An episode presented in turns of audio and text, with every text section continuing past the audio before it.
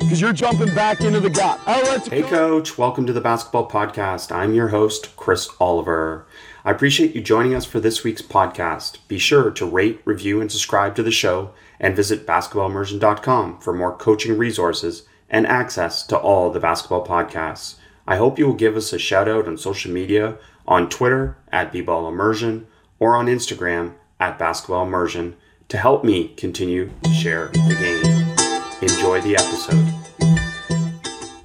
Awesome to welcome Alex Sarama to the Basketball Podcast. Alex shares team and player development ideas for basketball coaches, teams, federations, and organizations all around the world. Alex's focus is on helping coaches stimulate their thinking by combining their personal and practical experiences with evidence based coaching ideas. During the season, Alex is the head coach at College Prep in Italy. At College Prep, he also directs the player development program at the Italian club, which is renowned for producing some of the best players in Italy. In 2021, through Basketball Immersion, he released the BDT offense, the world's first resource to help coaches develop their own conceptual offense from scratch using modern coaching ideas. Alex also previously worked for NBA Europe and continues to inspire us all with his practical applications of evidence based coaching ideas, and particularly of late, his Twitter threads, where he connects so many dots for us as coaches, asking, Is there a better way? I cannot encourage you enough to follow Alex on Twitter at Alex J. Sarama and on Instagram at Alex Sarama. Alex, welcome to the podcast. It's a pleasure. Thanks so much for having me on, Chris. Well, long overdue to have you on as a guest instead of just us collaborating on a podcast uh, where I get to ask you questions, and and many of these questions come from uh, you know our our listeners, our supporters, uh, our members, and people on social media that have been stimulated by so many things that you've been sharing lately. So uh, let's get right to it with uh, one of the common questions I think you get is within your methodology, how do you develop the ability for beginner players to shoot? Okay, I think it's a great question. And, and one of the biggest misconceptions is that using the constraint led approach only works with advanced players. So I think we have to look at how basketball players move. And I would suggest we start with some of Nikolai Bernstein's work on degrees of freedom, which is essentially the degrees of freedom problem is there are so many movement solutions and things a basketball player can use to move. Let's just take uh, shooting, for example. How is it a basketball player chooses and selects a specific, you know, movement value and coordinates that to and that's kind of the observable skill that we see in games. So, to solve the degrees of freedom problem, we basically look at the interaction of constraints, and we'll get onto CLA constraint model later. But essentially, with a beginner, they can still self organize. And I shared a study on Twitter, I think a week ago, talking about self organization within 18 month old babies who could self organize their body to try and catch different soft balls thrown at different velocities. So, you know, when it comes to degrees of freedom, yes, beginners will typically be more rigid with their degrees of freedom. They're frozen. So, for instance, certain parts of their body they might not know how to use. Let's take the example of shooting a basketball. Maybe a beginner cannot kind of pair their what they do with their jump, their knees, with what they're doing with their shoulders, wrist, and shoulder. So the degrees of freedom are frozen. I think it's the same for like if you if coaches picture a poor NBA shooter, someone like Shaquille O'Neal shooting a free throw, it just looks really rigid and awkward. So the idea is that basically we use these different constraints to get players um, expanding the different degrees of freedom, the different movements they can use. And this is basically freeing the degrees of freedom. So they learn to coordinate different parts of their body and they widen the solution space of different movements. So for me, this is obviously where the constraint led approach comes in and why it's critical. I'd say it's even more important for beginners that as opposed to doing the traditional approach where we restrict them to one particular movement and that it's critical for me, but they expand it early on and can move in lots of different ways. I hope that that's clear. So for me, uh, with my daughters, what we're saying is uh, instead of trying to teach them many things within a shot when they're first learning to shoot, we're going to restrict them within constraints. For example, my major focus is just that they they lift it and they shoot it within their body. And then beyond that, I'm not giving them any other instruction because they have to find what's comfortable for them within that movement. that's absolutely it, Chris. And I think, um, and this stuff applies to not just beginners, but any player. It could be an NBA player who's a poor shooter. And I think the biggest problem we see here is coaches have a mental model as to what skills look, skill techniques look like, like shooting. And this is things typically with lots of internalized points, like how the feet should be, the hand positioning, all these things. And the, the bottom line is coaches can't see what co- what players see. They can't feel what players see, and they don't know the individual constraints of each player because you know every every player is different. So instead, it's it's more a case of um, using you know a constraint led approach to allow players to you know narrow particular parts of the solution space, but critically they can explore and they come to their own conclusions as to what movements are working for them. So, if we're talking about uh, that particular situation, we're essentially coming in with us as coaches is with our bias in terms of what we think shooting should look like, and we are in a way imposing our solution rather than finding their solution. That's exactly it, and I think um, when we look at humans, we're complex systems. The the concept of dynamic systems theory, which is a key part of ecological dynamics and the constraint led approach. And what that means is that basically, as human beings, we are able to self organize in the presence of various constraints. And that's, you know, the presence of task, individual environmental constraint. As human beings, we self organize as kind of these constraints confluence. And um, a key kind of misunderstanding, and I think something where a, a lot of coaches believe in, is the idea that players have to explicitly been shown or taught a technique one on zero to then do it in an actual game. And that's just absolutely not the case. And that doesn't kind of align with any of the evidence and research we have. Um, players of all ages and all abilities can self organize in the light of constraints. So you're using a few words here that I'm sure coaches are wondering what they are, but uh, mostly it's not about the words, it's about the how and the process of that. So let's go a little bit backwards here and let's talk about a constraint led approach. And at the foundation of that, if coaches want to look into this a little bit, is Newell's model, which was created by Karl Newell and outlines three different domains that affect motor learning. So, how does Newell's constraint model relate to basketball coaching and player development? Okay, so great question. I think I fully appreciate that some of the language is a is a little bit complex. It, it is, and it, I think it's the key thing is that once coaches understand it, everything makes sense. And it's like you kind of view not just basketball differently, but life in general. So, starting with Newell's model, it's essentially the idea that skill uh, emerges and is kind of an emergent behavior. It's not a fixed property. Skill is the relationship between the player and their environment, you know, what happens in the game. So, three different constraints. I think it makes sense to start with individual constraints. And these are things related to the player. And these could change either over long or short time frames. So, for instance, things like height, weight, wingspan take a long, long time to change. And obviously, with pro players, they're fit, pretty fixed. Um, whereas other things could change very quickly, such as fatigue levels, mood.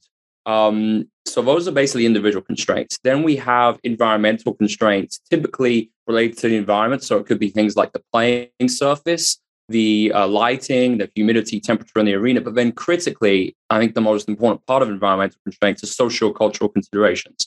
What's the family life of a player? What neighborhood are they living in? Maybe how far away are they from the gym? Or from a youth perspective, what opportunities do they have to access great practices? Um, and then the most important ones are, of course, the task constraints. And I think looking at basketball itself, we have some fixed task constraints within the game such as the rules of the game, the space that we have to play in. There are a lot of time constraints in terms of shot clock, game clock, eight second rule, three second rules. But then the one that coaches must know about is the task constraints they can use within their practices. So these are things like the number of players involved in a small sided game, the space that they're playing in, the point system used for scoring. And these are the ones which are most important. So the idea is that basically these, you know, these three kind of categories of constraint they're always changing, and so skill emerges um, as a result of these interactions. And when you describe that, a lot of coaches are using these things without even knowing the power of these things or as much of the power of these things. And that's really what we're trying to highlight. But a lot of coaches use constraints without even knowing some of this background. And that's cool. Uh, I've always used that example that it's basically like you're, you know, the game basketball is played with a full buffet, but the constraints led approach restricts them from what they can eat at the buffet at certain times to be able to shape learning and those things that go with it. So maybe to bring it home, can you bring it a little bit uh, closer to home for coaches, and can you give them a basketball specific example of uh, as to how we can understand Newell's constraints model with basketball case studies um, and the implications of this for for teams at all yeah, levels? Yeah, because Alex, we're not just talking about NBA players. We're talking this is like never played basketball before on up to NBA players. Yeah, absolutely. Well, I think the key thing with with the constraint led approach is um, I, I'm seeing some misconceptions with some coaches also misunderstanding what a constraint is. And I think it's like Newell's model is not the CLA itself, because for instance, a three man weave, like you could look apply a constraint model to a three man weave because there are some task constraints there, but there's no representative information, i.e., there's no information in that drill with the same affordances that you have in an actual game. And we'll talk about affordances, I think, later on in the podcast. Well, and but, we'll talk about representative learning because okay. that's absolutely the case. Yeah. Agree completely. But I think going back to the question, I'll give two, I think I'll give two examples. One for like a youth coach and one for maybe a pro slash NBA coach. So youth coach, maybe you have two kids in your team uh, or your club, and one of those kids lives on uh, the 12th floor in a block of apartments with a single mum. And there's no like basketball court near them. So they can't really go and practice. And resources at home are tight, so they can't really play many sports. Um, and they just do a little bit of basketball at school, but the kid wants to do more, hasn't got any brothers or sisters. And then maybe you have another kid who lives in the bigger home, has a garden with a hoop, has two brothers who they play with a lot, played a lot of sports growing up.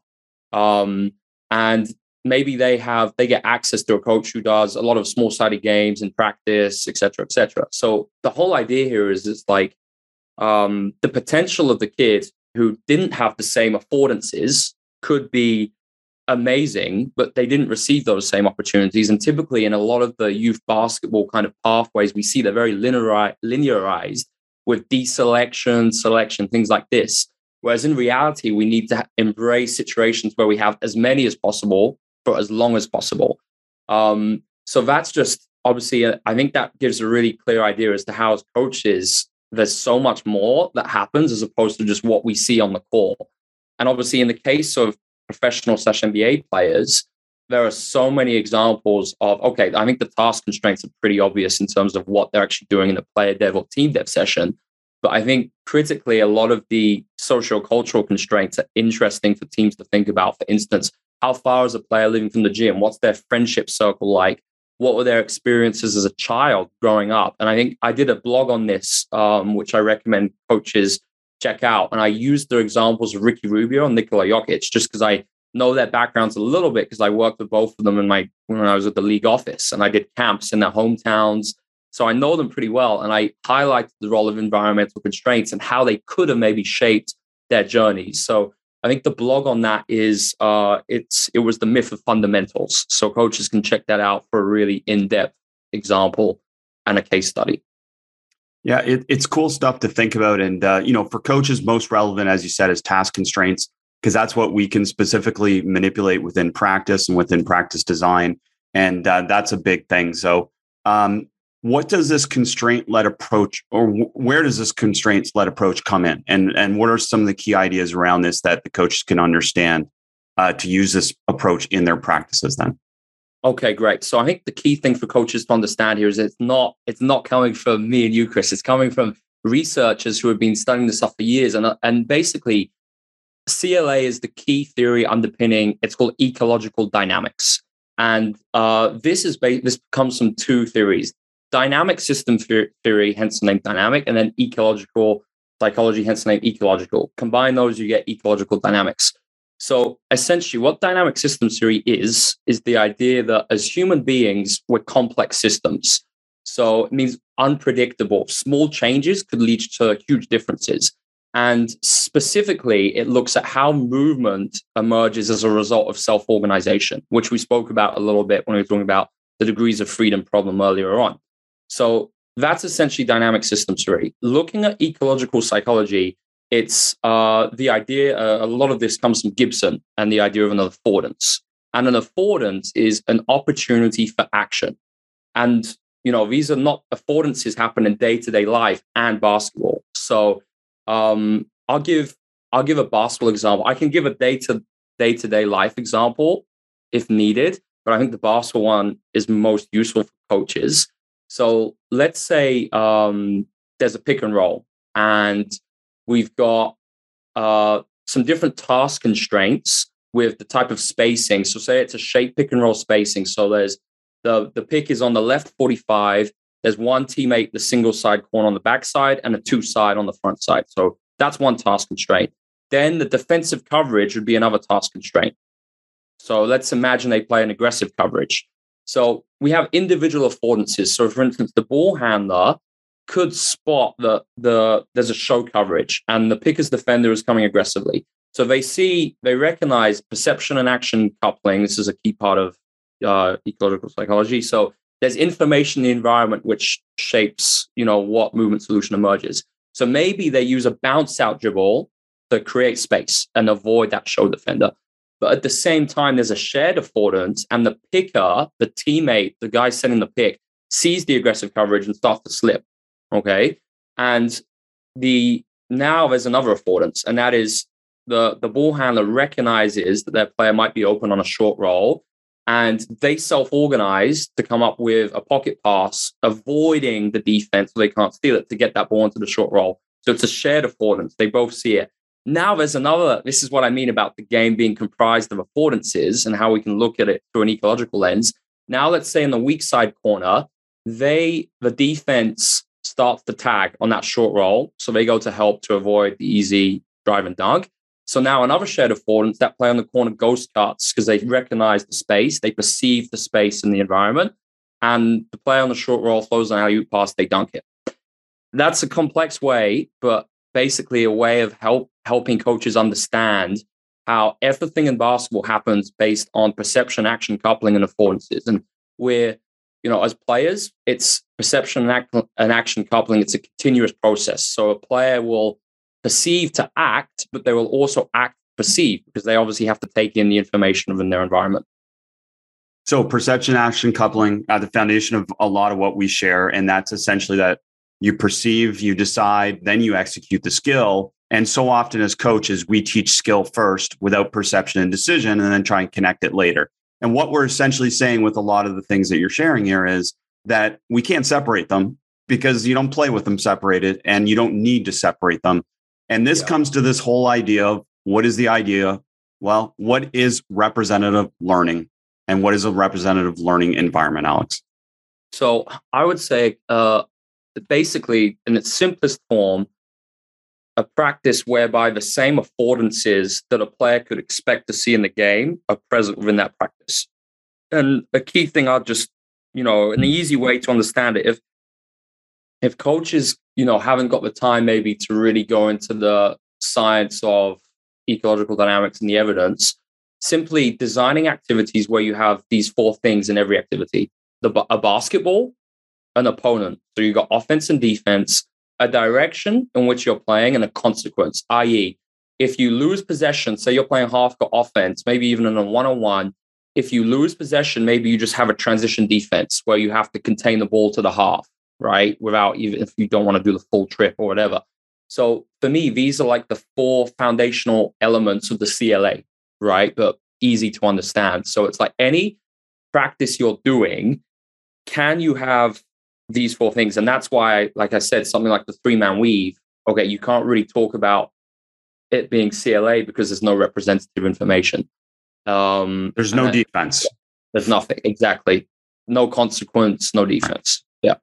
You know, and some coaches argue there's a consequence if you drop the ball or if you miss a certain number of layups or if you don't meet a time, then there's a consequence, which is running. But that's not what we're talking about in terms of a consequence. Exactly. We're talking about a consequence from the game.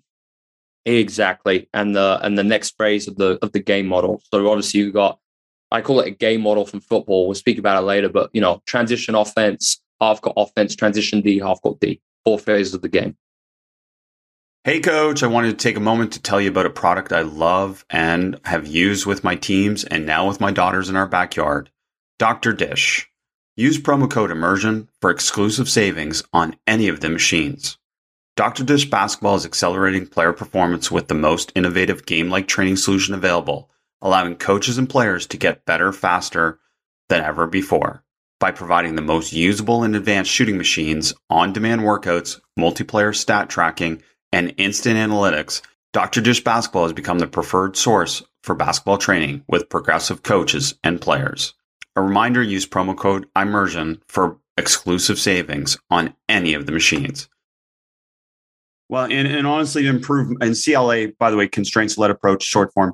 But for most coaches, I mean, the simplest thing is to add a defender. And that's what we constantly tell coaches is just add a defender and uh, getting into different ways like that. So, how does this this approach vary to the traditional approach, uh, which is obviously still dominant within the basketball coaching yeah. world, but but is becoming less dominant as coaches become more aware of the power of CLA, et cetera.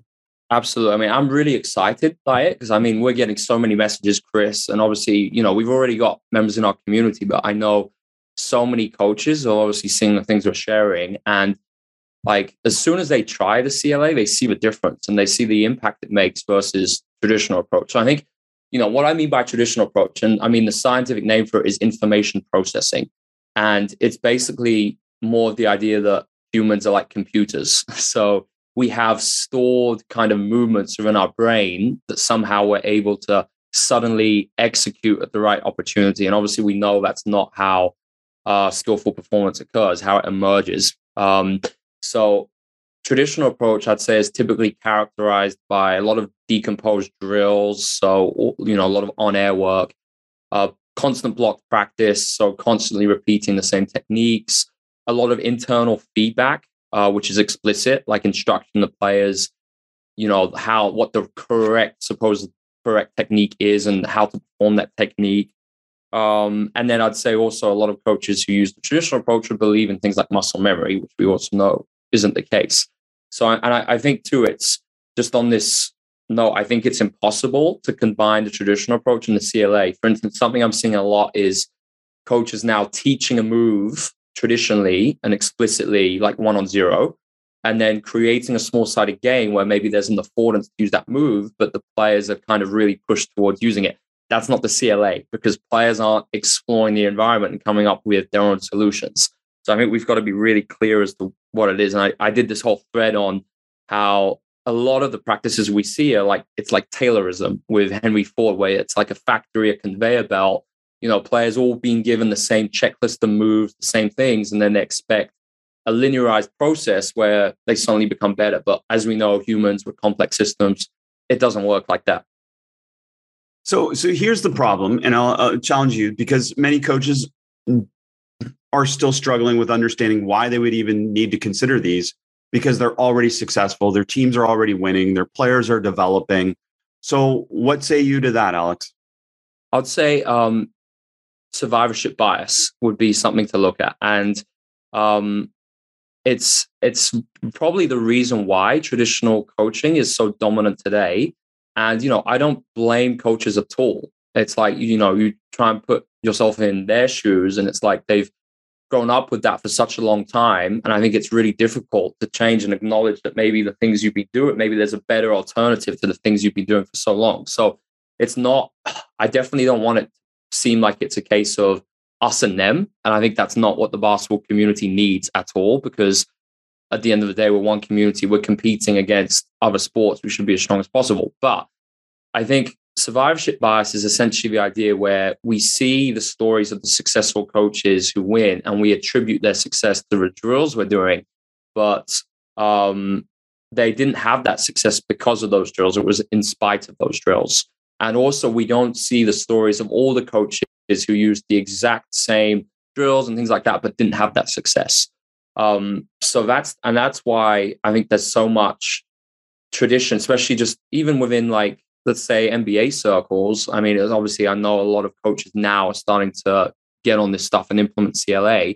but we still see a lot of traditional stuff because coaches are coaching how they were coached as players, and it's a perpetuating cycle. So that's why I think it's so important that um, we we try and be as informed as we can be by the evidence and bring that incorporate that evidence into our coaching. Great stuff. And uh, you know the key part this is not a threat. This is something that can make it better uh, better for the coach but also much better for the athlete in terms of their experience. And uh, you, you know alex you see me obviously working with my daughters and uh, essentially applying this. Like i've never taught them a layup.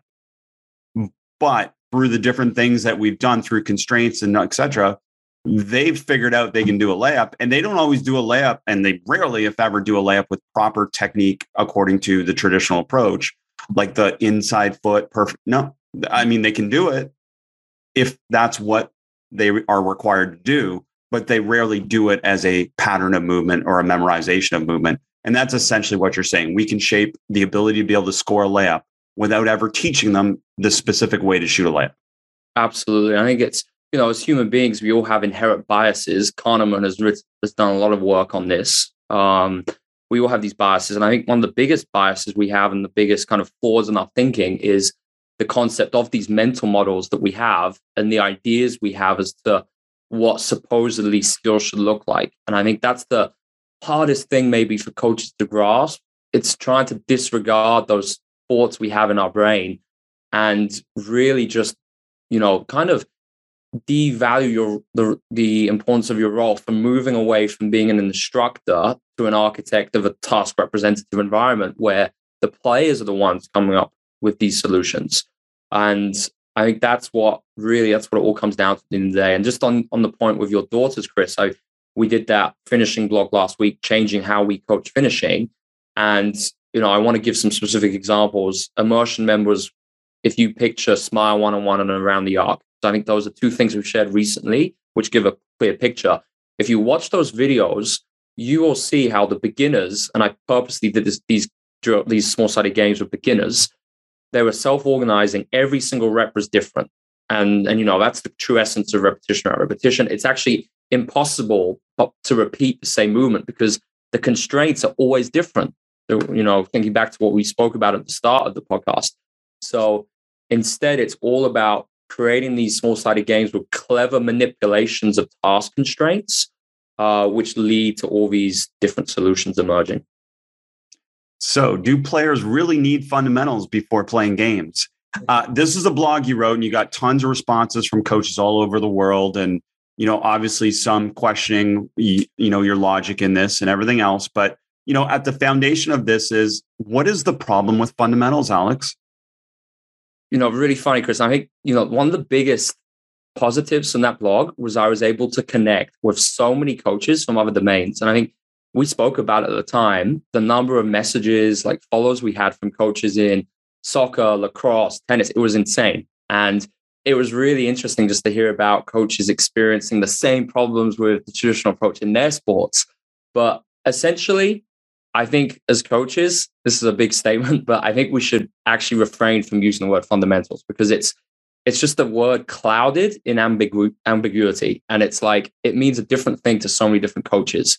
So it's for me, it's the pro- the biggest problem with it is that a lot of the fundamentals coaches speak about are typically techniques which occur in a vacuum, i.e., a chest pass done two on zero, uh, shooting form done one on zero, and it's it's actually impossible in a lot of cases to repeat these same techniques in the game. So instead, for me, it's, and I shared this example yesterday, taking passing as an example. Instead of fundamentals, I'm using the term functional solutions, i.e., is it a solution that works and solves the problem? Um, and in passing, you know, instead of there are an infinite number of solutions that could be used, passing in different locations, at different speeds, the teammates in different locations, different angles, velocities. So instead, I want to create an environment where all these things emerge. So it could be a two on two keep away, like a three on three American football where you can't dribble, you can only pass. Or it could be as simple as just playing three on three. But I basically want to create constraints which maybe nudge them towards passing. But every rep is going to be different because the constraints are different. And I want them to be experienced in coming up with solutions to solve the problem at hand, as opposed to the traditional approach of teaching them something very specific and expecting them to suddenly miraculously be able to reproduce that in the environment. And it's, you know, I use passing as an example, it's the same for anything, especially the thing I see the most trainers and player development coaches teaching one on zero, like dribble moves or finishes. It's exactly the same thing. And it's like they're trying to apply all this terminology to all these finishing moves, whereas you're fighting a losing battle because it's, and there are an infinite amount of possibilities. Right. And what matters more is the player's solution, not our solution. And to that example of the chest pass, that's the easiest one for coaches to visualize because how much time did my coach used to spend on me throwing a chest pass from the center of my body to a teammate directly across from me? And the reality is that pass never happens in a game because we're never chest passing directly in front of our body because there's a defender there. And then our teammates never directly in front of us. We're always exactly. passing to the side, we're passing around. So, what's the point of teaching the fundamental, as you said, because you don't apply it anyways? Let's focus on functional movement solutions. Love it. That's, yeah, exactly. So, what if players come up with a solution in the short term that might be effective, but over the long term, a coach or you or someone deems it to be probably ineffective? Example shooting with two hands for a layup. Okay, so this is actually one of the questions we had from one of our members. I think it was Albert Tremonti. And uh, basically, an attractor in, in ecological dynamics, an attractor is a stable coordination tendency a player might have. Another example, because I had it this year with one of my players, a player who had a really slow release with his jump shot. And again, the reason why I believe he developed that was because he came from an environment where he did a lot of one on zero shooting and did a lot of shooting on a shooting machine. So obviously, he had lots of time. And he developed this coordination tendency, but then at the higher level of the game, especially when he came to us in Italy, we're playing against much better teams. His shot, it, it, it, he found it very difficult because obviously defenders coming, closing out, you got less time and space. Essentially, though, how we look at attractors is that the right manipulation of constraints can push players out of using these stable um, coordination patterns and discovering new ones. So let's give the example of shooting with two hands. Why is a player probably doing that? Well, firstly, I think we got to look at the equipment being used. Maybe the basketball is too big for them or the hoop's too high, so they're using two hands to get more power. So obviously, the most simple and the most important constraint for young players 12 and under is a lower basket and a smaller ball. But then, of course, task constraints are critical. So we've got to design some type of activity where maybe there's a defender closing out from a particular location where it's not going to be possible to do that because if they do that, the shot's going to be blocked. So that's where we can create some type of small sided game where a defender is arriving from a particular location. Maybe there's some type of big or small advantage, and the offense has to self organize in the presence of those constraints to get the shot off. And obviously, with the right manipulation of constraints, we can do it. And that's why, you know, it's not a case of doing um, more one on zero, all of this. It's just the right constraints, players can self-organize, come up with a solution.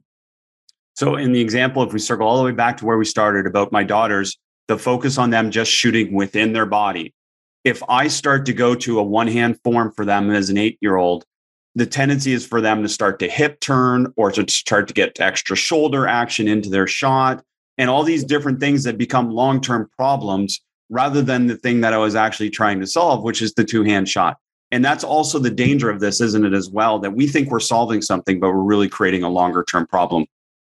Absolutely. Absolutely. And it's like at the end of the day, too, I think for any player who's eh, like any player of any age, especially younger players, are they, I mean, there's a lot of research which shows even, you know, explicit internalized instruction, it's almost like impossible for players to remember and act upon it. So it's, it almost makes it completely useless giving that type of feedback. And then again, you know, players, player enjoyment is the most important thing. Is a nine year old really going to come home to dinner after practice and talk about beef shooting with their mom and dad? Or, or are they going to talk about the experience they had at practice, the fun they had, etc.? So it's like, you know, with CLA, most coaches we're not going to be coaching NBA players. So it's like in that in that case, why not you, even if you don't agree with the theories behind it, it's proven that it's more fun. It's just it's common sense. So why not use a coaching theory, which is way more fun, way more enjoyable for your players, uh, and they're just going to love their experience of basketball. If you asked any of my daughter's friends that have never played basketball before, their favorite activity at a practice with us, and it's two on one shooting. And we started, we started everything from the beginning with two on one shooting. So they never played basketball before and two on one shooting, advantage shooting drill. Well, Alex, why do they like two on one shooting? Because they get to shoot, they get to make decisions, and they get to experience success. And it's right. I mean, I didn't teach any technique before that. We just gave them a constraint. Either you're going to shoot it or pass it. That's it. It also builds a mentality of shooting, which is fun. And you constantly connect this back to the athlete's enjoyment. Tell us more about that. Well, I think two on one, it's one of those small sided games which I would use for players of any level from beginner to NBA because with the right constraints, it's so effective and there are so many different varied affordances. So for me, it's like, especially when we look at shooting, I mean, I've done this big research project on it in terms of how I use differential learning in the CLA to develop shooting. For me, to have a task representative shooting small sided game, there has to be a passing option. So that means two on one is kind of the it's the smallest format small sided game you have to do. Because if, if it's a one on one, what you'll typically end up see, seeing is players taking four contested shots, which is obviously not the goal of basketball. We want rob shots, range, open, and balance that are high value on the team shot spectrum. So for me, two on one with the right con- task constraints can be so effective. Obviously, you can load it in. You can do two on one plus ones. There's all sorts of different things you can do with it. Um, and, and, again, and so many of them on the website and in our membership community that uh, you know can connect people. But you know, why do they? Why do players enjoy this? Why do why do your players enjoy these advantage shooting or these different types of task constraints? I think it's the unpredictability of it, and it's they know that it's not going to be a mindless practice, and um, they. I think the biggest thing too. I mean, this whole year, this is I'd say this has been the first true year of my coaching where I've been fully ecological. Other than differential learning, I haven't done anything without defense, and it's been an amazing experiment because the improvement with the players from September to now, I mean, it's been insane. And I mean, the players almost talk about it every day and I mean, I'm very lucky because I have a lot of practices with them and they're kind of, they're 16 to 19 to 20, but they're very open minded doing it. And I mean, the, they feel the improvement day to day. And of course, you know, improvement can be non-linear. You have your sudden progressions and regressions, but they understand that. And I think this, the, the biggest thing, Chris, has been they really connect what we're doing in the practice to the improvement in games. And if the thing is really purposeful and clear. So, for instance, our player development aligns completely with our team development. I think this is that's something one of the biggest things I see in the basketball world where I typically see player development is so separated and kind of in context completely different to how players will actually use some of those things in games. And I really tried to have a complete, concise game model um, that makes that gives a really clear purpose to everything we do. Well, we're so lucky right now because you are uh, you you've obviously been in the player development landscape, but now you're t- coaching a team, and now you're getting a chance to be able to uh, you know tinker with the game uh, and be able to figure out some of these things. And uh, what are some of the takeaways for you uh, you're finding in this in this example of player development combined with team development? Okay, so I mean, I I want to start maybe with what I don't consider player development to be. Mm-hmm. And that is, I don't consider it to be a catalog of techniques and specifically related to uh, techniques such as dribble moves or finishing moves, which is what we mostly see. That's that's not what I consider it to be because as we talk about skill is the relationship between the player and their environment. It's an emergent behavior. So for me, the player development has to be aligned with team development. So, for instance, whatever the head coach's game model is, whatever we're doing in the player development setting has to align with that. And, and for this reason, I see a lot of the work we've done in player development this year, a lot of it has been out of triggers. So it's all small groups. So we, I have maybe like four, five, or six players. And I talk about complementary pairings. So instead of separating bigs and guards like you normally would, the game I mean, at least how we play, it's comprised of several two, three, and four person triggers, right? So we want to develop players, and we spoke about individual tasks and strength at the start of this. Um, it's essential that guards play against bigs and bigs play against guards in the player development setting because if you don't do that, you're not respecting the role of individual constraints. And what happens in the game? Well, those are the matchups you see in every game. So a lot of our player development occurs through triggers. So it's it's completely integrated with how we actually play in the game. And I think the biggest thing I see is skill a lot of skills trainers don't have an understanding of things like coverage solutions triggers and how things actually fit in in the game and then surprisingly not surprisingly the things they're doing with their players often won't transfer because they're not the players aren't put in those representative learning environments so i think it's absolutely critical to kind of work back from how is it your players want to play in the game and then it's very easy to kind of come up with a lot of your player development. I would say a lot of our player dev is we use guided defense a lot in those player dev sessions where I'm putting task constraints on the defensive players for how they guard. So, for instance, in a one on one, maybe it's a one on one finishing, they could overrun option A. Option B is they chase them behind. Option C is they try and do a neutral wall up. So, what this does is obviously it naturally shapes different solutions for the offensive player. The defense knows how to play at the same time.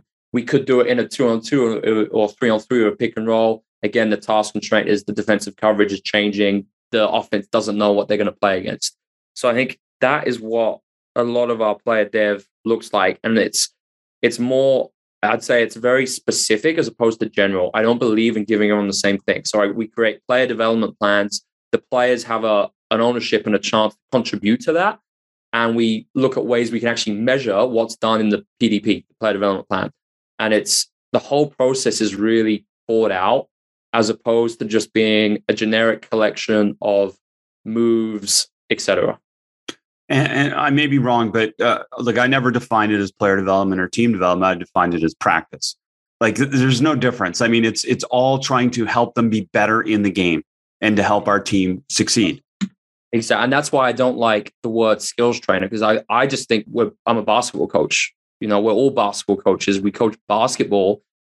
Basketball is a complex system, and it's you know, it's not. That, that's what it is. You know. Yeah, and and and again, this isn't a knock on skills trainers, but if if I was a parent and I had someone working with my daughter, um, I would be immediately asking them, okay, how is this helping them in the game? And are you are you teaching things that are helping them in the game?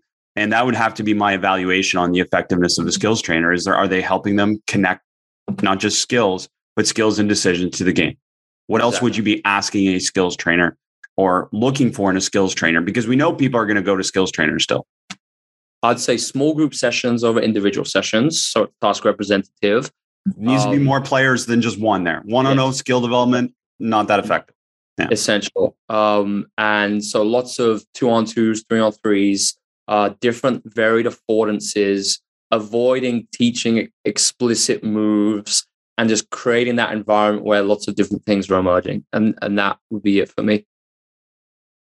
Hey, coach, I just want to let you know Basketball Immersion is proud to partner with Just Play. I had the chance to spend some time with Just Play in New Orleans at the Final Four, and I was blown away by the next level simplicity and effectiveness of this all in one solution for coaches to prepare faster and connect with today's players. Just Play provides an elite experience for coaches to better teach, scout, and recruit on one platform.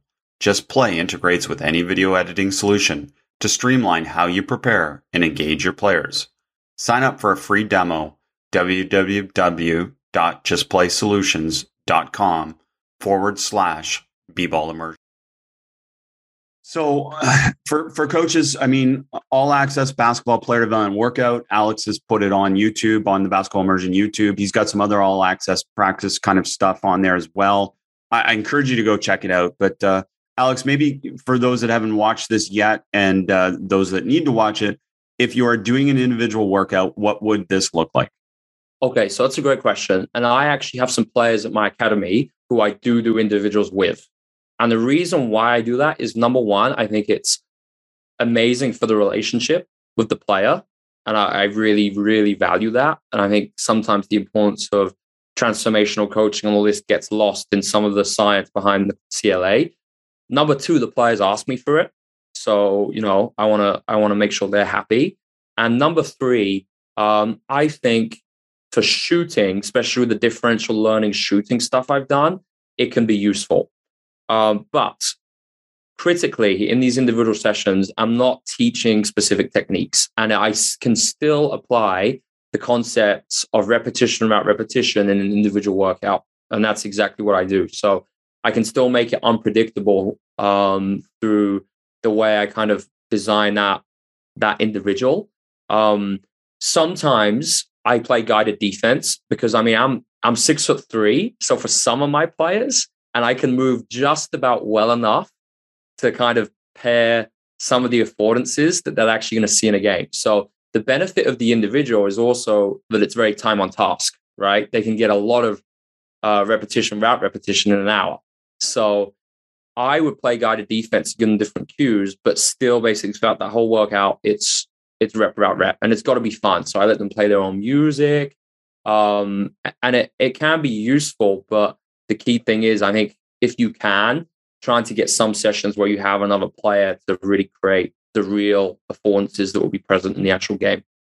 You mentioned the term differential learning. Can you just explain that quickly? Absolutely. So it's not the same as the constraint led approach. It's basically the idea that as the coach, you're giving the players lots of different movements. And a lot of these movements will be things they never use in an actual game. But the idea is it's all related to the degrees of degrees of freedom that we spoke about at the start. So basically, you're expanding the solution space because the players naturally have to coordinate their body in different ways to solve some of the tasks. So, uh, to give an in context example for shooting, we shoot out of different stances. So, like wide, we change between like wide, narrow, staggered stances, different arcs, um, different part, receiving passes in like weird places, be have shooting with contact in different places, maybe shooting with a hand blocking your eye. So, you know, some of these things they will actually do in games, but the biggest thing I've I've noticed with it is it it really helped the players become more adaptable. And they can a lot of my guys now can actually shoot really well in different ways because obviously the constraints are different every time. Um, so I think for shooting, I don't really see a use in differential learning for anything in basketball other than shooting. But for shooting, I think it can be really useful. Well, it, it it speaks to again, what's the point of trying to perfect skills or fundamentals because you rarely use them in a perfect way, and that's what it speaks to, right? I rarely catch it with perfect footwork. Uh, yeah. Even the best shooters in the world have variable footwork on the catch. I am curious about this example I shared on Twitter the other day, and maybe you can help us understand the value. I th- think two things. One is I had my daughters at the playground, and I said, "Listen, here's what we're going to do as many different ways as you can figure it out, go between your legs and shoot in different ways. So it was one dribble between their legs. And then I, that's all I said. So the goal was them had to create the solution on their own thereafter. And then they had to figure things out. And a little bit of that is the differential learning that you're applying, right? That's that's where I, I would class that as as DL differential learning. Yeah. Um, I think it's like, you know, you're basically destabilizing some of their key coordination patterns and they're self-organizing to look at new ones. So, and I think it's it's, it's interesting. I think one thing to consider is I, I learned this term from some skill acquisition, the guys who run Skill Acquisition Island, and it's a term called MAYA, most advanced yet acceptable. So I think for some of these things, it's like, especially in youth players, you can do this all no problem. Some of my guys are really good, like national teams already, and some of the DL variations are quite frankly a little weird. So it's you know you have to know what's right, especially like in the if coaches wanted to do this with pros or NBA players. I think you have to start with the ones which maybe get them used to the concept of it. For instance, I'd do like bad passes and random closeouts, right? Because I think players can see a value to that, and naturally they're going to self-organize differently. I think if players really bought in, then I could do some of the weirder ones, like sometimes an isometric hold for like 60 seconds into shooting or changing the lights in the gym. But I think it's MAYA most advanced yet acceptable is key because you don't want to you don't want your players to be uncomfortable and you certainly don't want to lose them and and give them things that they don't really understand or see a value in and uh, to, to, help them obviously co-create solutions and also find solutions on their own and stuff that goes with that and uh, building from this differential learning concept is this research project this big research project that you're working on on shooting and uh, can you share more about this? Absolutely, Chris. So basically, over Christmas, I mean, I I read, I try and read like two or three papers each week. mostly focused, I'd say, on recently a lot, well, a lot of ecological dynamic stuff, but I was really getting into differential learning in January.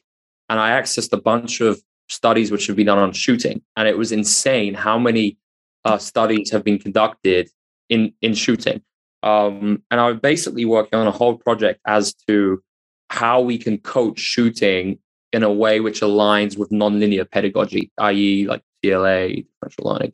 Um, and I was kind of looking at looking at some of the the problems we have in shooting right now, and then coming up with all the small sided games and differential learning tasks we could use to develop better shooters. And I, I think it's key because I mean, even here in Europe, like a lot of the top academies I see, for some reason now shooting has really declined over the last few years. I think I think a key part of it is shot selection, like players taking low value, heavily contested shots.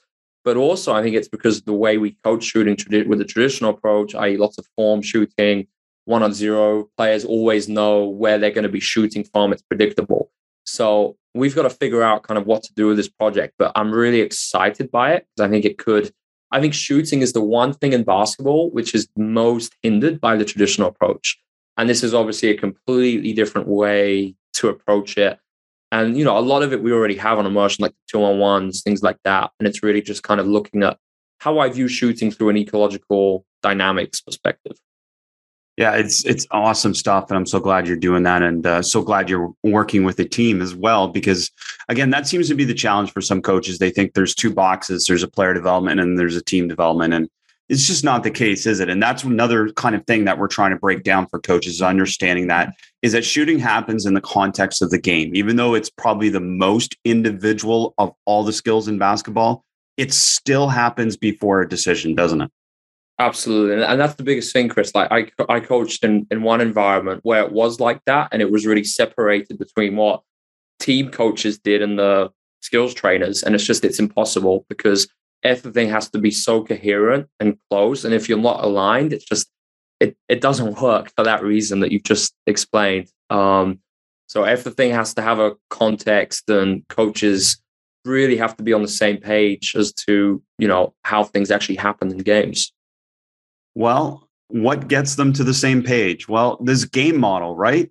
So the game model, uh, you've spent a lot of time working on your ideas around conceptual offense. Why is this becoming such a popular style of play? Uh, the BDT offense, uh, particularly that you shared. Okay, Chris. So I think um, looking at dynamic systems theory, and so let's just rewind to that. We acknowledge that basketball is complex. We can't control it. And the biggest problem with a lot of the traditional offenses we see, like continuities, re react, and running set plays rigidly through to the end, right? Without looking for the advantage and like the first action within the set. The problem is coaches are trying to control the uncontrollable. And, you know, the number of possibilities, like I said, in basketball are insane. So instead, with the conceptual offense, it suits the ecological framework because the idea is can players adapt to the constraints present in each, you know, uh, during each offensive possession to generate an advantage and get a high value shot. So it's preparing players in their practices for what actually happened, what the nature of the game is all about, as opposed to trying to control the uncontrollable. So um, for me, it's it's great because the CLA approach aligns perfectly with this style of play. I think it's impossible even to run like an old school continuity offense or run set plays and expect players to run the whole pattern and do the CLA. They're just not in in connection and in, alignment with each other. Um, and I think just the biggest things I've seen is, I mean, I've done this. So we started in, on the first of September, and a lot of my players came. They all came from traditional backgrounds, but the uh, it's just amazing to watch them play basketball now because of how adaptive they are. So, and I shared a big thread this week. And I mean, we do, of course, we have a structure. So we have spacing templates, known spacings, we have a choice of triggers, and we have some coverage solutions that we do clearly emphasize as a team. But the key thing is it's the players are deciding on these. I'm not pulling it from, from the sidelines. And the the solutions they're coming up with, they're able, they're attuned to the affordances. So they're in a lot of situations, like any type of defensive coverage we see, the players are coming up with amazing solutions every time to create that advantage.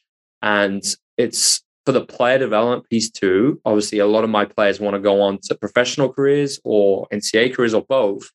And I really like to think that any any kind of environment they're going to be in after this, they're going to be, a, be able to adapt to that environment instantly because they understand basketball and they understand all the triggers and things that might be, even if it's a traditional playbook, they at least know how to play with those triggers involved in in those sets. Um, and it's it's been really fun just to see you know the BDT offense community grow. I think we're we've got a lot of scope to keep growing as coaches kind of find out more about it and see the benefits of their players using a conceptual framework. Uh, the conceptual offense or uh, conceptualoffense.com to go there to find more for that. And, uh, you know, um, um, I think it's a Bobby Knight quote teach them how to play and don't teach them plays, that type of idea you know, I, I go farther and I'll share this. Basketball decisions supersede basketball plays. And that's essentially what we're saying here is the decision and what you frame so well is taking advantage of advantage. And that should supersede everything. And that's the whole point of offense is to take advantage of it. And the whole point of defense is to take away that advantage. So that's really the simple way of being able to understand it. But really what you're doing is you're adding evidence-based ideas behind this conceptual offense, right? Absolutely. So applying like evidence-based ideas to how teams actually play basketball. And I mean, it, the whole game model I've studied, it actually comes from soccer, from a guy called Vitor Frade, who heavily influenced Jose Mourinho, one of the most successful soccer managers. And a lot of those ideas are actually dynamic systems ideas. And I mean, the essential idea with game model is that you have we have four phases of the game, and it's really we we train those four phases together, and players really understand what what kind of our concepts and frameworks are and our aims within each phase of the game. Um, and you know, it's not a case of training these things. I don't believe in training these things separately. So a lot of the times in practice, when we're doing our small sided games, we're playing with trips. So we get all phases of the game involved in one task as opposed to doing these drills for separate phases. And I, I view that as reductionism. It's not. It's we we we're developing everything together at the same time. So another thing that coaches notice um, is your ability to be able to connect so many these ideas for players around video games, around uh, Harry Potter, around all these different kind of connections that relate to players. And obviously you're a young dude, but uh, you you put a lot of work into this to be able to understand some of these things that connect for players. So, how does connecting a video game or video game design within practice help your players? Thanks, Chris. Yeah, I'm I'm six years older than my oldest player, so I, I could definitely relate to some of the guys, to a lot of the guys. But I think it's for me, this all comes down to the environment in practice and making the whole experience really fun. And I think this is so so important and one of the biggest kind of beliefs i have with the academy. It's i want to make it such an enjoyable experience for the guys to come to a gym every day. And obviously CLA aligns with that but it's also kind of how i shape that experience to them how i interact with them my sense of humor and obviously the things we're doing in the practice. So um just like i was looking thinking about video games and why is it that, that they're so fun and it's you know it's the right level of challenge. There's no excessive instruction. Players when they fail they can immediately start again. And then i was thinking of just well why can't i bring video games into the actual practice environment in a task representative manner? So Fortnite is basically the idea that at the start of Fortnite when uh, when the player when you come down on the parachute you collect these different weapons right which you can then use in the upcoming battle. And we use the weapons as a metaphor for the coverage solutions. So let's take pick and roll as an example. Um, we have a lot of coverage solutions. So could be, I'll just explain a few, could be like reject, slips, flipping the pick, twist, the veer screen, relay pass, pass ahead, skip passes, boomerang pass, right? Those are just some, some that come to mind. So the idea is Fortnite, we're playing, you can play it with three trips. So you have one trip to start a half court offense, a trans a transition and another transition. So it means it's task representative. You could do it three on three, four on four, five on five, whatever. And the constraint are you you've got to win to win the Fortnite. You've got to get uh, start a domino sequence using a specifying number of coverage solutions, i.e., aka the weapons. And once you've collected seven weapons, you win. So it's amazing because the players naturally start they're, they're pushed towards using these, but they have to they still have to apply them in the right context. But critically, it's task representative because for every four points they get, not through a pick and roll score, they can cross off any weapon they use. So it's not over constrained. It's still representative. And it's amazing because it really gets them thinking what do they still need? What are the best spacing templates to use? What works against particular coverages? Um, so that's an example of Fortnite. Battleship would be it's like the board game Battleship. We have all our fast and slow triggers. So fast triggers would be things with typically on a stop, but anytime kind of a tempo is fast, we bring the ball up quickly. So it could be a get, a pick and roll, screen away, flare, or pistol. Slow triggers would be when the game slows down. So typically three and four person triggers like a, it could be like a stagger, double drag. But anyway, battleship is you've got to score using particular trigger in different locations. So say for instance, take a get, the first team to get five strikes using a get in five different locations. So again, this is a great example of the CLA players learning in a fun way to mix the triggers up in different locations so we're deceptive and it's really fun at the same time. Fun keeps coming back to that. It connects ideas and uh, it makes it fun and engaging for players and uh, tremendous. And uh, one of your values is definitely being divergent and uh, that's certainly applied to some of the warm up warm up ideas you've been sharing as well. Can you explain some of the rationale behind these absolutely so i'd i'd also connect these back to the um the degrees of freedom ideas that we spoke about from bernstein essentially how I view the warm up is I want to open up my players' degrees of freedom, get them moving in lots of different ways. So the problem with traditional warm ups is players do static stretches and they're always moving in the same way. So placing pressure on the same joints, it's not actually preparing them for the chaos of the game and what happens. So the idea is I'm also giving them a great amount of ownership. So it, it kind of ties into self determination theory. They have a lot of autonomy. So I give them different props and they basically have to invent different games and ways to move using the prop. So the number of varied movement solutions is incredible.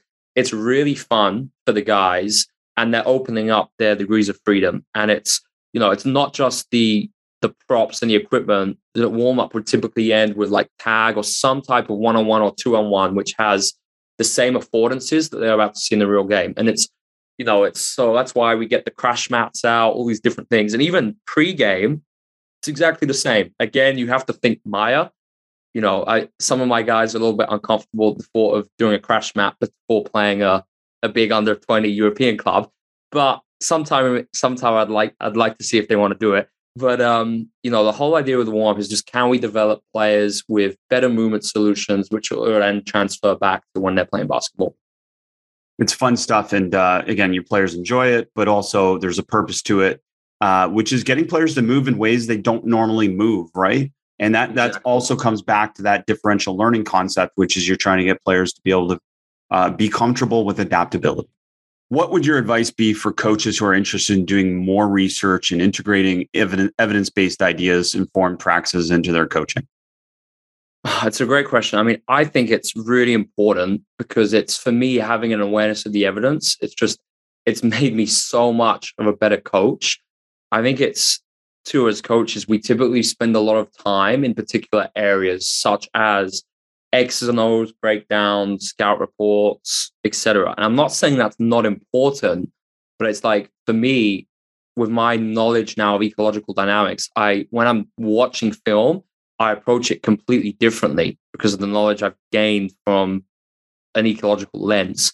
I think having a routine is really important for self study. And this is something that I'm, I'm, you know, I've, I feel sorry for a lot of coaches in Europe, especially in Europe, because kind of the environment of clubs, it doesn't allow them to have this opportunity for self study. And I think that's so important. Like the, to have that chance. I, I know so many coaches who really, really want to learn, but the problem is they're so busy given being, you know, with their work schedule and what they're being given from the clubs. There's just no opportunity to do it.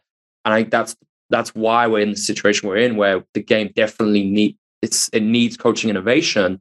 But the problem is a lot of professional coaches are being so tied up that they don't have a chance to do it. So for me, it's like I'm fortunate in terms of with the academy that I I have three hours a day for my study, and it's like everything I do with how I design my day is kind of to prioritize me being in the best state of mind to learn. So it's like trying to eat well, exercise, mindfulness, sometimes get a massage. I have like a pretty regimented day, but it really allows me in the mornings when I'm most sharp to do all my reading. And then it's like the process of I have a whole archive. So I have everything printed out in folders, and I obviously have everything in concise folders on my laptop. So like podcasts, all the immersion podcasts I listen to, for instance, the really good ones I'll listen to twice and have notes on them.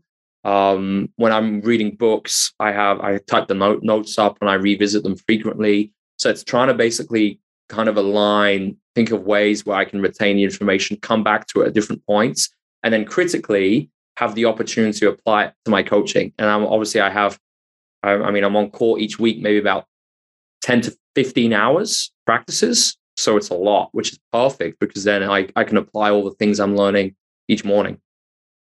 It's great stuff. And, uh, you know, as, as you say that, I mean, talking about coaches that don't have time to do it, that's why we created basketball immersion like this one-stop shopping to be able to learn these methods and uh, you know through courses through video learning etc but also for the coaches that we both coach privately uh, when we coach the coaches i mean our goals are to add to what you do to make over what you do or in a lot of cases to remove from what you do and to remove the fluff and to get more to the point. And I think that's been the biggest impact from what we've done, especially with some of those private clients, isn't it, Alex? Absolutely, Chris. And I think two biggest things for coaches is just to be critical because like one of the things which I, I feel such a weight of responsibility. Let, let me say critical doesn't mean a, a, bad thing. And too often we think critical is bad, right? Critical analysis is not intentionally and intended to be a bad word.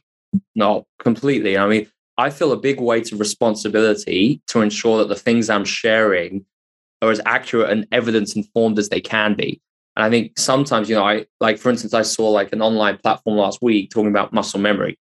It's like, then uh, for me, that's the one thing which you which, brought it up like, quick. Talk about muscle memory that it doesn't actually exist. Talk about that. No, it just it just doesn't exist. It's there's I don't know where it came from.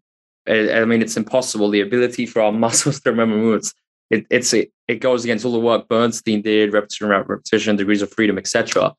And it's like you know, as coaches, we we have to see some of these things, and I think we don't we sh- we shouldn't be afraid to really think, you know, is this information I'm receiving accurate? Is this book I'm receiving? Like, you know, I'm reading a lot of books, and a lot of the things sometimes in them, I, I take the pieces I like and I adapt it to what I to the evidence I have from an eco- ecological perspective. So we can't just absorb everything and take it in. I think we have to be very careful with all the sources we look at and really think, you know, is this does this align with the philosophies and the things we know about skill acquisition and motor learning? Um, for for coaches that are curious, then give us take us into your learning process. Okay, so um, I watch m- most of my practices back, and I, to be honest, now I don't watch any film. I had a big like there was a period of about two years where I watched a lot of film on Synergy. I don't watch any film now, and I, I will get back into it eventually. But I've just found I've made so I've learned so much more and improved so much from my coaching, going more into the research papers and going down the ecological route, and then reviewing my practices. And that that's been the biggest growth area for me. And I think my biggest concern, just like we share X's and O's, but we annotate it and we talk about some of the affordances within those. And I think for me, I was thinking I'd actually like to start sharing X's and O's that don't work and looking at missed affordances and things like this because I think we sometimes view the game from a, an external perspective. And I think if we invested as coaches some of the time into learning like ecological approach, our players would be so much better. Our teams would be so much better. I think I mean it's it's exciting because obviously you know the in the NBA world, I think this is gonna take off. Obviously, the Orlando Magic have uh, the first NBA team to like have an actual member of staff um, specializing in motor learning. I think teams will catch on to this, and the difference will be amazing as these evidence informed practices are brought into the basketball world at all levels. Well, and then hand in hand in this is that, again, we're trying to do this in a very positive way. Uh, we're trying to share as we literally share the game and talk to us about the importance of positivity in all this as we shift the global coaching landscape. Positivity is absolutely essential. I, I think I'm re- we can never berate or belittle coaches who maybe are doing things traditionally. And it's like, you know, when when we reply to stuff, it's like, you know, I can be direct, but I'm just going to state the evidence. I'm not going to give my opinion. I'm going to state the evidence and maybe I'll give someone a link to a study on something or link them to the research body which exists. I think the biggest problem is when we try and bring opinions into it. I think when we're trying to reply to things, I think just, you know, sometimes we do have to put ourselves in the shoes of coaches other coaches, try and see it how they see it. But then, you know, if if if they're really disagreeing, I just, mm, you know, on some of the responses we get on Twitter, I'm very matter of fact because how I see it is I don't want to lose that coach and have them like an enemy of the CLA. I'd love them to, you know, to still respect our ideas that we share and make maybe we keep the door open at some point in the future for them to enter the wonderful world of ecological dynamics as opposed to closing that door straight there and then and then the players they work with lose out the whole game gets worse yeah it's just uh, i say it like uh, to ask questions is the easiest way to do it like to, to remove a lot of threat and a lot of confrontation is just ask questions and listen to answers. And uh, that goes both ways um, as we try to seek to understand and positivity in this process. And, uh, you know, anyone that brings up the argument, you know, for the three man weave, I simply ask them to show me the evidence about how it transfers information to the game. Because ultimately that's it. Because what I do know is basketball transfers to basketball. Yeah. And I'm not sure drills transfer to basketball uh, by and large, and that's a big thing. And when we talk about drills, we talk about on air, uh, you know, type of drills with no defense. Um, what are your biggest takeaways then from your experience of the NBA league office days? Hmm. I think um, I it was great just to get an insight into that world, and I, I had an amazing team to work with. Really, just having the chance to travel and and all that at such a young age, it was it was great. But I think it made me really um, firm in my beliefs and my desire to really go deep into this evidence base and kind of change the conventional thinking. And, you know, for me, I was really comfortable there. And I it's a job I could have stayed in for years. But I, I didn't want to be a coach who just got a got a job with like an NBA team or whatever because of networking. That's really not me. I, I dislike small talk immensely. And I, I wanted to really have my own ideas and bring things to the table which people value and they see the creativity in my coaching. And it made me really you know i think sometimes we can't be afraid as coaches to to enter an, unknown unknown world and try things. And for me the next step i went after the nba it didn't work right? But then i landed where i'm at right now in italy. It's been so fun and it's i've never been happier chris. And it's for me to be able to have like intellectual freedom to share our ideas and have a platform for that is so fun as opposed to maybe being constrained to doing things a certain way, which was how it was when I was in the league office. So I think that freedom is is really, really important. And that's why I love the platform you've built with immersion and the opportunity to keep sharing the game in this way and just to keep learning and keep applying things immediately and bringing it into my daily coaching practices this applies to players too. It's hard to be creative without freedom. And saying that, and that's what you frame so well throughout this with the conceptual offense, especially, is that freedom comes from an initial structure. And then gradually you get it. And this is really the path that I'm so grateful. We're all grateful that you left the NBA League office to be able to share these things with us and obviously to share within our community. We're so much, so much better coaches because of you. So thank you, Alex, so much for being able to share so much with us. Oh, my pleasure. Thank you so much, Chris. Thank you for listening to the Basketball Podcast. Learn more from some of the best coaches in the world at immersionvideos.com. At immersionvideos.com, our unwavering commitment to you is to offer the tools necessary for you to be an outstanding coach who values learning and seeks to evolve. If you're a better coach now than you were yesterday, we've done our job, and so have you. The goal is to focus on authentic sharing of resources you can use to help your players and teams improve drills, tactics, techniques, philosophies, practice design, and so much more will be shared from numerous coaches, including Nate Oats, Doug Novak, Aaron Fearne, Dave Smart, and so many more to come. Go to immersionvideos.com now to check out all the products and follow at immersionvideos on Twitter to keep up to date.